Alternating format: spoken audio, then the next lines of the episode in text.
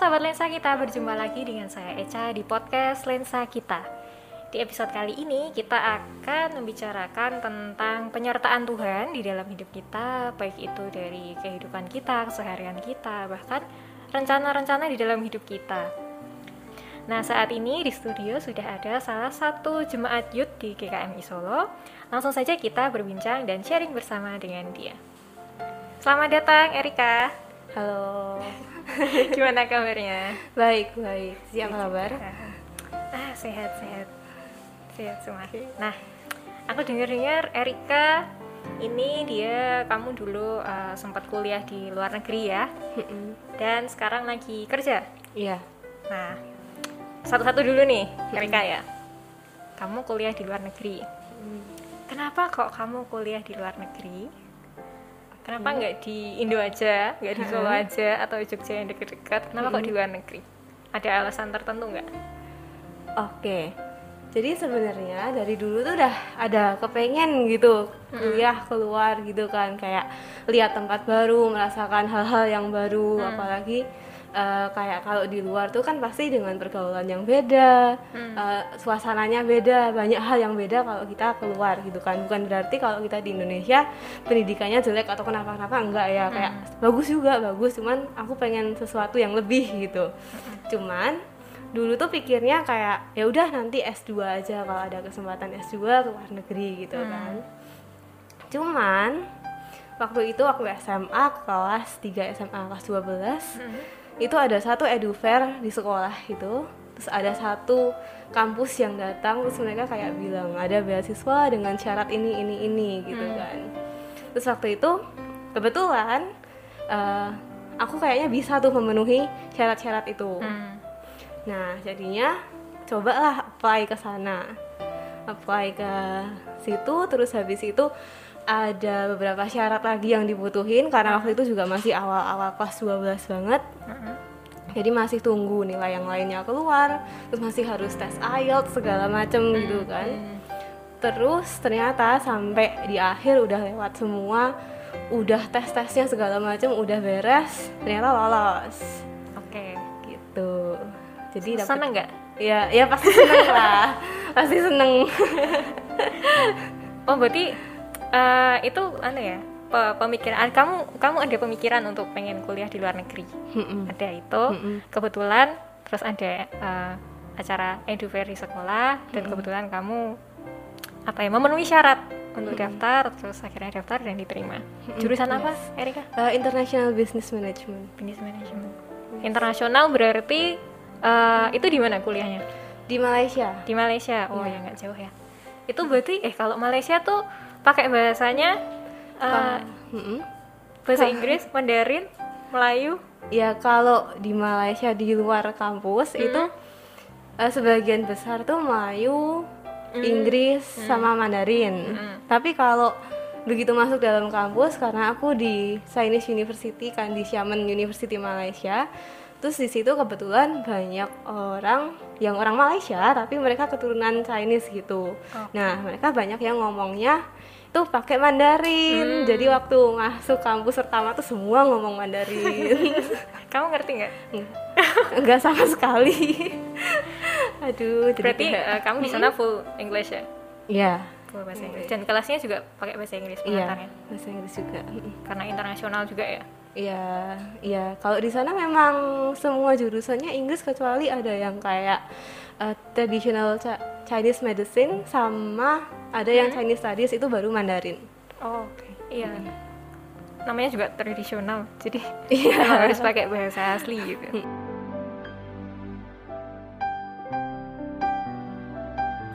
Nah setelah kamu keterima nih terus eh, siap-siap nih persiapan eh, untuk kelulusan di SMA terus habis itu kamu mempersiapkan untuk eh, kuliah ke negeri orang. Kamu ada nggak sih kayak kayak gimana gitu ya Erika? Kayak dilema kayak kamu ada kegalauan tersendiri nggak? Kayak ini sebenarnya impianku cuman kayak ada ganjil-ganjilnya. Entah uh, kamu akan tinggal jauh dari keluarga atau kamu nanti di sana kamu harus membangun relasi yang baru dengan orang-orang yang baru yang mungkin dengan budaya yang berbeda dengan kamu atau gimana? Oke. Jadi eh, pastilah ada. Apalagi waktu itu kan kayak masih umur berapa belas gitu kan. Baru SMA tiba-tiba ke negeri orang sendirian gitu kan. Gak ada Kan barengan ya? takut, eh, ada ada beberapa orang dari Solo. Cuman kan maksudnya kan nggak ada orang tua nggak ada Iya, keluarga. di tempat yang betul-betul baru gitu kan. Kayak pasti deg-degan. Cuman kayak aku pikir ya ada kesempatannya. Heeh. terus udah dikasih jalan di situ masa mau disia-siain gitu kan? Kayak banyak orang lain yang mungkin juga mau cuman nggak bisa karena satu dua hal. Terus di sini aku posisinya aku bisa gitu kan. Karena waktu itu aku juga tahu ada temenku yang beberapa dia nggak bisa untuk IELTS-nya atau tesnya segala macam kurang gitu kan. Mereka juga pengen cuman mereka ternyata nggak bisa gitu kan. Terus ya masa mau disia-siakan aja gitu kan. Jadi ya ya udah apalagi waktu itu juga udah sempat ada kenalan dari Indonesia juga terus berangkatnya bareng terus ya di sana saling menguatkan. Harus ya? Bang. iya. Bekalnya eh, anak rantau gitu Mm-mm. harus saling menguatkan. Ya itu kamu di sana eh, kuliahnya itu berarti eh, apakah itu yang Erika dapatnya full beasiswa atau ada ya eh, bagian-bagian yang harus bayar secara pribadi atau gimana? kalau untuk kuliah Uh-huh. jadi tuition fee-nya itu free. Jadi ada sebenarnya ada tingkatan beasiswanya. Terus kebetulan waktu itu Erika dapat yang 100% jadi untuk kuliahnya free tapi buat eh, biaya hidupnya untuk asrama terus kalau di sana lama kan butuh visa meskipun di Malaysia tapi kan kita lama di sana jadi tetap butuh visa buat student gitu kan. Itu masih ada biaya sendiri tapi kalau kuliah-kuliahnya sih free. Nah berarti kamu di sana tinggalnya di asrama, iya di asrama. Asrama kampus. Itu eh kamu tinggalnya sendirian atau ada roommate-nya? ada roommate-nya. Roommate berapa orang? ada satu roommate Oh, jadi satu. sekamar berdua. Kamar berdua. Eh orang mana itu? orang Batam orang Indonesia juga Orang tapi dari Indo. Batam Mm-mm. Kirain orang mana kayak Orang Singapura, Jepang, India. wah. ya sama aja Indo. Orang dari Batam. Mm-mm. Dari Batam aja Dari atau Batam. ada yang Oh, lain? sebenarnya pertama tuh dapat roommate orang Indonesia juga nggak tahu Ah. kenapa tuh selalu mereka aturnya tuh ketemunya Indonesia sama Indonesia gitu loh Satu negara emang diatur Iya. gitu ya. Kayaknya pada dapatnya gitu. Jadi yang Malaysia juga sama Malaysia yang Ah. dari China dari China gitu. Hmm. nah terus waktu itu pertama aku dapat teman dari Tegal. Dari Tegal. Itu juga rada beda. Kan mereka ngomongnya kayak ngapak-ngapak gitu Iya, kan. terus kita medok-medok Solo. Solo, iya betul. terus habis itu ganti. Dia sama pindah sama temennya. Aku ganti sama sama-sama orang Solo. Lo malah reuni. iya dari satu sekolah juga. Oh. waduh Tapi kamu kenal waktu di sekolah nggak sama dia? sebelumnya nggak kenal Oh nggak kenal, malah Dari- kenalnya iya waktu di situ kuliah ya? Mm, waktu kuliah itu kenal terus habis itu ganti lagi Oh, ganti. ganti lagi sama si yang teman Batam ini Tiga kali berarti ya? iya jadi tiga roommate berbeda Nah kamu selama ada tiga kali pergantian roommate Mm-mm. itu uh, meskipun sama-sama orang Indonesia tapi kan pasti ada yang dari Batam, dari Tegal. Ya Solo pun juga uh, kalau kita menganut apa ya uh, keseharian dan budaya yang berbeda pasti ada sebuah uh, culture shock bagi kamu. Nggak cuman untuk teman-teman roommate-mu tapi juga ketika kamu perkuliahan di kampus kamu bersosialisasi dengan teman-teman satu angkatanmu atau kakak tingkat adik tingkat dengan dosen dan lingkungan pergaulanmu di sana tuh ada nggak sih Rick culture shock yang kamu alamin budayanya yang beda banget? Iya. Yang beda banget itu yang paling kerasa di bahasa sih memang. hmm, Kerasa banget Mandarin itu ya Mandarin itu. Kalau misalnya pergi ke kantin sih yang paling parah. Hmm. Karena kalau yang sama teman-teman sih mereka kan juga masuk ke situ udah ada syarat bahasanya pasti mereka bisa Inggris gitu kan. Iya. Sama dosen juga pasti mereka bisa Inggris. Tapi ketika kita ke kantin Terus misalnya mau beli makanan tuh, Heeh. ada kayak auntie uncle yang mereka nggak bisa sama sekali bahasa Inggris, bisanya cuma Mandarin sama bahasa daerah China apa gitu Oh. kan. Terus waktu itu satu-satunya jalan tuh pakai Google Translate. Ah, tak kira bahasa isyarat Enggak, belum belum sampai belum. segitunya. Google Translate sama mereka pegang kalkulator. iya sih biasanya Iya. gitu kalkulator gini harus ditunjukin ini kan gitu. aduh. tapi bisa kan dilalui gitu bisa bisa. malah yang bikin seru kayak gitu ya Iya, iya itu itu seru-seru seru-seru nyebelin. nyebelin ada lagi nggak pengalaman ada yang bisa dijadiin pelajaran sih malah Hmm. buat aku juga Apa itu? jadi kayak kalau kita di Indonesia ini kan kayak nggak tahu ya ini mungkin perasaan aku aja atau mungkin orang juga merasa Ah. tapi dulu waktu di Indonesia sekolah itu kayak masih santai gitu loh kayak kita mau weekend mau pergi-pergi mau hangout tuh masih bisa gitu. Pulang sekolah pun mau hangout sama temen masih bisa gitu kan. Tapi begitu di sana itu kerasa semangat belajarnya orang-orang yang di sana itu beda. Jadi kayak misalnya nih di kampus aku ada eh, satu ruangan itu kayak namanya study room ruang belajar gitu. Itu buka bener-bener 24 jam. Wih. terus kalau misalnya nih eh, exam week gitu kan. Jadi kayak pas minggu-minggu ujian itu banyak kelas-kelas kelasnya kan banyak di gedung-gedungnya kan juga ya kayak banyak tingkat-tingkat gitu kan. Itu tuh kelas pada dibuka buat ruang belajar sampai malam gitu. 24 jam juga. kalau yang kelas masih buka kayaknya nggak sampai 24 jam tapi kayak dari pagi sampai malam Ah. banget Untuk orang belajar juga. Mm-mm, untuk orang belajar juga. Terus kalau misalnya udah gitu, udah minggu ujian tuh ke kantin, wah semua pegang buku, pegang catatan, buka laptop, makan sambil belajar. Waduh. Kamu ngalamin gitu gak? Iya. Ikut-ikutan? Iya.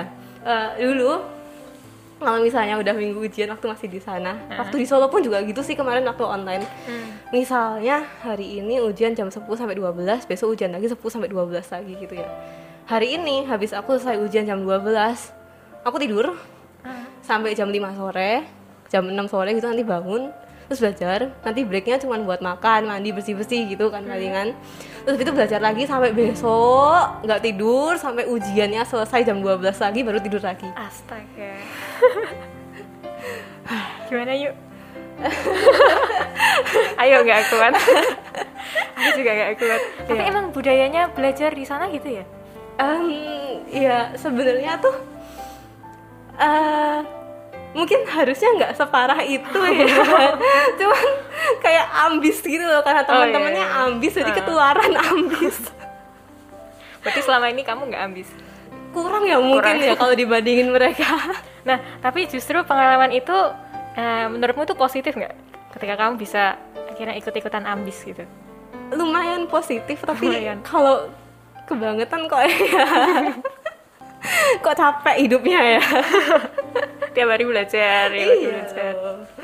aduh Tapi itu cuman di ini minggu-minggu minggu ujian, kan? ujian minggu Setelah ujian itu tuh tetap paling bebas jalan-jalan. jalan-jalan masih bisa masih bisa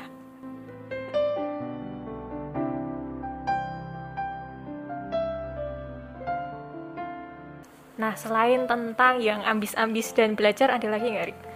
Misalnya kayak eh, kamu ada apa ya kayak pembelajaran, oh ternyata budaya orang-orang di Malaysia tuh seperti ini. Yang awalnya mungkin mereka merasa kok oh, anak ini berperilaku seperti ini ya nggak sesuai dengan budayaku gitu. Padahal kamu merasa bahwa ya budayamu di Indonesia tuh kayak gini. Ada nggak sih kayak apa ya istilahnya gesekan-gesekan kayak gitu yang kamu pernah kamu Oke. alamin? Sebenarnya ini aku agak bingung ceritanya gimana kalau misalnya nanti nggak boleh keluar diikat aja Siap. jadi em, mungkin karena di situ aku tinggalnya di dekat kota besar juga ya. Di daerah Jadi- mana itu? Eh, Sepang sebenarnya tuh Oh, masih lumayan jauh sih dari KL pusatnya Uh-uh. kayak satu jaman perjalanan cuman vibe kota besarnya tuh dapet banget Hmm. jadi kayak budaya eh, mereka pergaulannya Hmm. terus habis itu cara pacaran segala macem itu kayak oke gitu loh kayak aku kayak Kamu oh. shock ya? Hmm, ya tapi ya ya udah sih gimana ya Tapi kamu nggak ketularan kan? Enggak, kayak yang tadi enggak. Siapa tahu kan ya. Oh ternyata kayak gitu. Tapi dengan itu kamu jadi bisa istilahnya apa ya? Hmm, bertoleransi dengan budaya itu. ya Terus kamu jadi bisa tahu nih eh, sebenarnya kamu bisa milih mana yang menurutmu baik untukmu dan yang kurang baik untuk kamu gitu. ya Bagus. itu tantangan yang tersulit di masa muda. Untuk eh, ya gitulah pengaruh-pengaruh dari eh, budaya-budaya luar. Udah mengalami duluan ya Iya. Gak usah di luar kayak aku misalnya eh, kuliah di Jogja aja itu budaya udah beda sama Oh, di. Solo.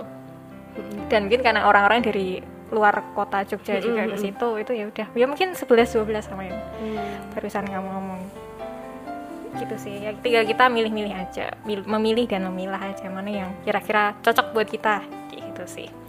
Nah berarti kamu selama itu kamu kuliah di sana berapa lama di sananya. Mm-mm. di sananya itu sekitar satu setengah tahunan berarti.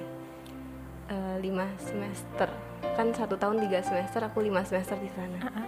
terus berarti karena pandemi Terus ya? pandemi pulang Indonesia. Terus nggak balik lagi ke sana. Sampai sekarang? Sampai sekarang. Tapi sudah lulus? Sudah sudah sudah lulus. Terus eh, waktu lulus tetap di Indonesia iya tetap di Nggak ada graduation nggak di ada sana? nggak Oh, ada nggak ada. graduation online pun juga nggak ada oh gitu sedih banget Gak ada rasanya kayak pakai toga, pakai Nggak ada. Oh, nggak ada. Aduh, kasihan sekali kamu. Padahal itu salah satu impian anak kuliah. Iya kan pakai pakai udah direncana gitu outfitnya ini pakai kebaya. iya Foto keluarga. ternyata nggak jadi Kalau apa kan kalau foto-foto gitu bisa sendiri. iya ya Iya. kan type-nya beda Oh, iya.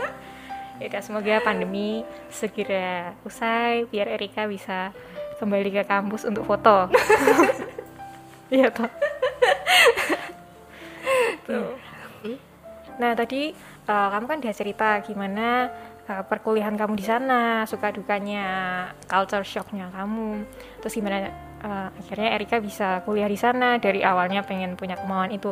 Nah mungkin bagi sahabat lensa kita yang eh, mungkin ada kemauan juga bagi teman-teman youth yang mau lanjut untuk eh, ke dunia perkuliahan atau mau lanjut S2 bahkan ya, ada nggak sih tips dari Erika untuk bisa uh, mencari informasi bahkan tips untuk bisa diterima untuk dapat uh, beasiswa untuk kuliah di luar negeri. Oke. Hmm, kalau kita mau kuliah ke luar negeri, yang pasti kan pertama harus bisa bahasanya dulu. Itu penting sih karena di kita pengantar sehari-harinya itu kan Hmm. pakai bahasa lain gitu kan. Terus buat pergaulannya pun juga pakai bahasa lain. Jadi nggak mungkin nggak bisa bahasanya. Jadi pertama bahasa dulu. Bahasa itu nanti kalau mau belajar bahasa sebenarnya bisa belajar sendiri. Karena sekarang kan banyak yang free course macam-macam Iya. bisa belajar dari YouTube segala macam kan free gitu. Itu ya harus ditekuni. nggak bisa kalau misalnya mau belajar bahasa belajarnya cuman sekali sebulan itu nggak bakalan bisa gitu. Harus niat ya, Harus itu. niat. Terus kalau mau cari info beasiswa sekarang juga udah banyak yang ngasih info banyak banget di Instagram mereka yang kayak kasih tips-tips juga tentang beasiswa ngasih informasi beasiswa mana yang buka segala macam tuh bisa dicari sendiri juga. Terus kalau mungkin ada ada punya biaya lebih gitu kan istilahnya bisa pakai jasa yang mereka bener-bener kayak bantuin kita untuk daftar untuk bikin motivation letter segala macam itu ada mereka ada apa ya istilahnya kayak agensi mungkin Oh ada kayak gitu ya? ya jadi kayak mereka memang membantu anak-anak yang mau eh, cari beasiswa keluar kuliah Ah, keluar gitu. Kamu buka itu nggak? waduh mau sih kayaknya lumayan ya Lumayan loh itu. lumayan Kan alumni. peluang bisnis Iya bener.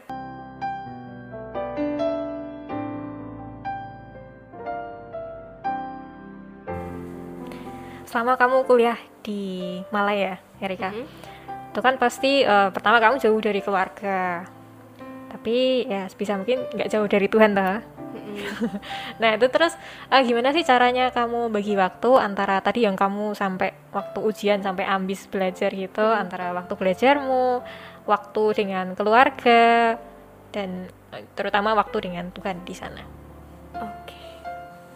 Sebenarnya kalau di hari biasa itu kan semuanya cenderung stabil ya. Jadi kayak udah ada waktu kelas, udah ada jadwalnya, waktu belajar udah ada kira-kira jadwalnya gini gini gini. Terus habis itu biasanya kalau misalkan ada kuis, ada segala macam tuh udah dikasih tahu jauh hari sebelumnya. Biasanya kalau di sana tuh nggak yang tiba-tiba pertemuan lanjutnya kita kuis tuh nggak, tapi di pertemuan pertama biasanya tuh udah dikasih tahu. Kita kan ada kuisnya di sini, di sini, di sini. Jadi udah tahu duluan jadwal. Terus kalau buat Tuhan kan juga udah fix gitu tiap hari jam segini jam segini jam segini itu kan udah kayak ya udah nggak bisa diganggu gugat gitu kan Ngapain itu? doa Oh, Oke.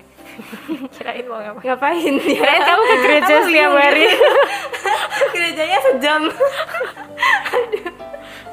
Doa tiap hari. Ah. terus apa ya kalau buat keluarga kan jauh Mm. kan ya nggak ada yang waktu gimana gimana ya Siapa tahu kamu seminggu sekali janjian setiap Sabtu malam teleponan, video callan atau gimana oh gitu. malah sebenarnya lebih sering sih kayaknya jadi Hmm. kayak daripada sama Tuhan. enggak lah kalau keluarga kan tiap hari kalau sama keluarga tuh masih kayak hari ini kangen besok enggak Oh, nanti besoknya kangen lagi iya sih, di, dimaklumi, dimaklumi. Jangan-jangan kamu kuliah karena nggak pengen nggak pengen bebas dari enggak enggak enggak segitunya Oh, nggak sih. Siapa tahu kamu eh, pengen merasakan oh tapi pengen merasakan ini kan eh, suasana selain tinggal di rumah. Mm-mm. kan kalau di Indonesia pun juga kemungkinan keluar kota sama aja nggak tinggal di rumah Mm-mm, gitu. ngekosnya, ya. Nah kan setelah kamu lulus dari kuliah di Malaysia, terus eh, apa ya mengambil keputusan untuk tetap stay di Indo, terutama stay balik lagi ke Solo, terus akhirnya sekarang udah kerja, kerjanya juga di Solo. Ada nggak sih pergumulan yang Erika rasain? Eh, kenapa kok akhirnya tetap memilih untuk bekerja di Solo atau tetap memilih stay di Solo? Kenapa nggak lanjut aja sih di Malai atau gimana gitu? Oke, pertama itu pasti karena COVID. Oke. Karena COVID kan gara-gara COVID jadi pulang gitu kan. bener. Terus jadi magang di Indonesia segala macam di Indonesia terus paling Hmm. gampang ya di Solo karena karena COVID juga jadi kayak mobilitas mau keluar kota pun susah gitu kan. Terus habis itu waktu itu ada mungkin ada kayak pilihan lain mau online gitu kan work from home dan sebagainya. Waktu magang pun ada pilihan untuk itu. Tapi kok kurang ngena kurang ngena gitu kalau misalnya work from home. Cuman ternyata kayak setelah sekarang ngantor juga em, kok kayak dulu waktu online kuliah online juga enak gitu. Kayak tetap, tetap aja ada kayak kurang lebihnya masing-masing kayak nggak bisa dapet semuanya lah gitu kan.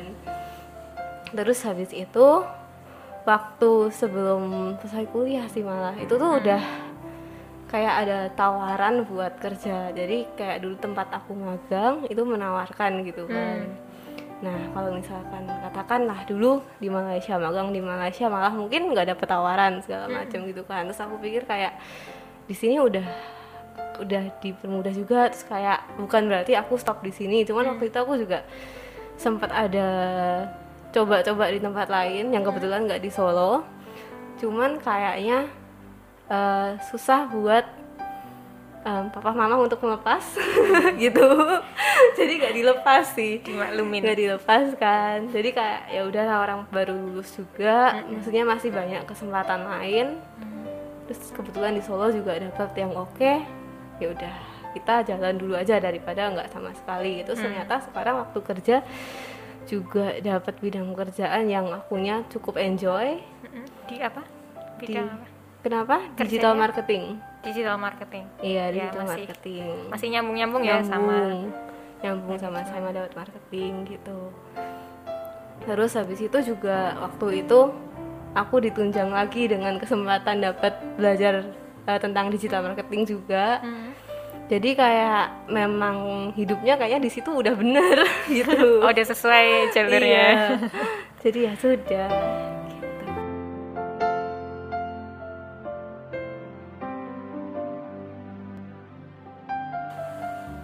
Ayat Alkitab yang mendasari episode kali ini terambil di Roma 8 ayat 28. Kita tahu sekarang bahwa Allah turut bekerja dalam segala sesuatu untuk mendatangkan kebaikan bagi mereka yang mengasihi Dia, yaitu bagi mereka yang terpanggil sesuai dengan rencana Allah. Tanggapanmu soal ayat ini gimana, Erika? Hmm, kalau dari ayat ini kan kita kayak udah jelas gitu Tuhan turut bekerja gitu kan. Jadi kayak dalam setiap langkah kehidupan kita itu kayak eh, dengan segala sesuatu yang aku udah achieve pun, yang udah aku berhasil dapat kan sampai beasiswa segala macam tuh kan maksudnya kan nggak mungkin lah itu aku sendiri kayak aku nggak sehebat itu gitu loh. Betul, betul. Jadi ya pasti pasti ada itu Tuhan yang kasih, pasti pasti ada orang-orang di sekitar kita yang Tuhan kirim untuk bantuin kita juga Mm. gitu Iya pasti Tuhan uh, dalam setiap langkah hidup kita, dalam setiap rencana yang udah kita susun gitu ya buat kehidupan kita, tentu Tuhan akan uh, menyertai itu.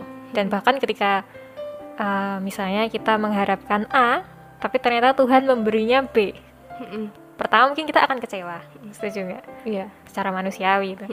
Tapi terus ketika kita menjalankan yang rencananya Tuhan tadi yang B, ternyata setelah kita menjalani itu kok ternyata juga enak gitu. Bahkan mungkin lebih dari uh, apa yang sudah kita planningkan yang A tadi. Dan itu emang uh, hal yang ingin Tuhan sampaikan kepada kita bahwa dia akan selalu menyertai kita meskipun itu bukan masuk di dalam rencana perencanaan kita gitu kan. Nah waktu uh, perencanaan hidupmu yang uh, dari kuliah sampai akan sekarang kerja di Solo juga ada nggak sih kamu merasa bahwa oh iya emang emang ini nih uh, momen yang Tuhan kasih ke aku bahwa Tuhan itu menyertai aku dalam setiap langkah hidupku gitu oke sebenarnya kayak ini agak uh, cheesy apa ya kayak Cringe, banyak cringe. banget kayak iya jadi kayak kalau orang akhir tahun gitu kan kayak refleksi setahun Oke. terakhir gimana gitu Uh-uh. kan terus waktu itu kayak di bulan-bulan November Desember ya kan awal akhir akhir tahun sorry. Itu kayak aku baru mulai kerja juga terus kayak habis itu ya mikir gitu loh tahun ini aku ngapain gitu kan. Oh, iya. tahun ini ngapain? Terus setelah aku pikir-pikir tahun kemarin itu kan kayak banyak orang yang kesulitan karena covid segala macem terus apalagi aku waktu itu masih online juga kuliah masih skripsi sambil kelas. Habis itu udah pusing mikir kerjaan belum lulus sudah pusing duluan gitu kan. Terus ternyata kalau dipikir-pikir lagi tuh waktu aku skripsi juga dapet dosennya enak. Habis itu dibantuin temen-temen cari narasumber. Terus skripsi tuh bener-bener kayak lancar gitu loh. Nggak ada yang sampai nangis-nangis kayak orang lain gitu nggak ada. Terus habis gitu eh, kebetulan dapat beasiswa lagi buat belajar digital marketing tadi. Hmm. terus habis itu eh, sebelum apa ya kayak udah mulai cari kerja juga cuman kayak belum bener-bener kan karena belum lulus eh ternyata Tuhan kasih juga. Terus habis itu meskipun covid sempet kena covid juga tapi kayak masih sembuh masih gak kenapa kenapa masih keluarga masih dilindungi semua gitu kan.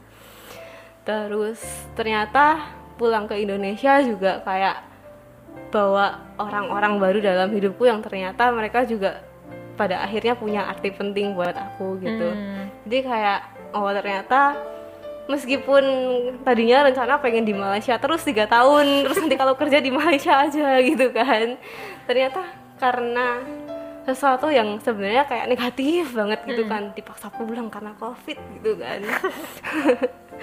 Terus ternyata banyak hal baik yang bisa kita ambil. Terus apalagi kayak yang tawaran pekerjaan dapat kesempatan belajar lagi. Itu kan bener-bener kayak eh, nggak nggak apa ya nggak kepikiran sebelumnya gitu Iya, kan. bener. kok ternyata dateng dateng dateng gitu kan. Kayak wah keren banget gitu.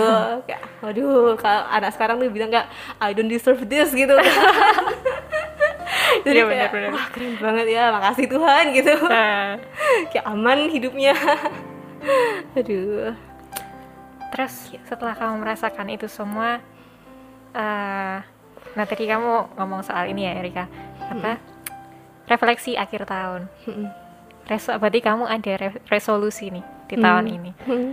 dan uh, yang sesuai dengan uh, perencanaan Tuhan dalam hidupmu untuk tahun ini.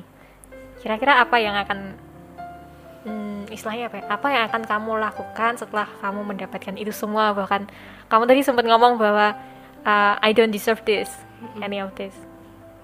Hmm. Karena sekarang kan kayak udah dikasih tuh, jadi kan kayak udah dapat kesempatan belajarnya segala macam, dapat kerjaannya, berarti kan ya harus dilakukan semaksimal kita gitu, dijalani dengan semaksimal kita. Terus kayak aku sih percaya kalau Tuhan udah kasih, terus kita juga kerja keras untuk itu, ya pasti kayak endingnya akan baik lah. Meskipun kadang-kadang mesti ada kayak ini nggak sesuai pengenku nggak sesuai mauku gitu kan. Tapi kayak ya selama kita kasih yang terbaik terus kita juga um, jalannya nggak ke mana-mana kayak hidup dalam Tuhan pasti kayak ya udah nggak mungkin lah Tuhan kita udah gitu nggak mungkin Tuhan kayak sia-siain kita gitu kan Iya, betul betul. ya gitu jadi ya sekarang lakukan yang terbaik dulu lah Dan intinya Tuhan tahu apa yang terbaik bagi hidup kita. Hmm. Kita setia di jalannya. Thank you Erika thank you untuk juga kesempatan sharingnya thank you juga yang um, memberkati. Berkati nggak sahabat desa kita? Oh ya, ini kru-kru setuju. setuju. Insight sebuah insight yang um, menarik yang bisa membuat uh, memberi pengetahuan juga bagi kita gimana kehidupan, bagaimana belajar di luar negeri, kehidupan di sana, bertemu dengan budaya yang berbeda juga, dan bagaimana cara kita menanggapi atau menyikapi tentang uh, apa sih rencana Tuhan dalam hidup kita di yang ada di setiap langkah hidup kita, yang meskipun um, secara manusiawi kita kayak kok begini sih, tapi ternyata memang itu jalan yang terbaik bagi hidup kita yang sudah Tuhan berikan bagi kita. Terima kasih untuk kesempatannya Erika. terima kasih juga untuk Deg-degan nggak? deg-degan banget sih dingin semua Enggak AC-nya soalnya. AC. Terima kasih juga untuk sahabat lensa kita yang sudah setia menonton maupun mendengarkan dari awal sampai akhir. Tetap ikuti protokol kesehatan yang berlaku karena pandemi belum berakhir dan COVID semakin merajalela ini lagi ganas-ganasnya. Tetap pakai masker, selalu menjaga kebersihan diri, selalu cuci tangan dengan bersih dan hindari be- bepergian yang jauh-jauh maupun yang uh, kira-kira bisa ditunda terlebih dahulu. Tetap ikuti terus lensa kita yang tayang dua minggu sekali di channel YouTube GKMI Solo dan juga Spotify lensa kita. Terima kasih, sampai jumpa dan Tuhan Yesus memberkati.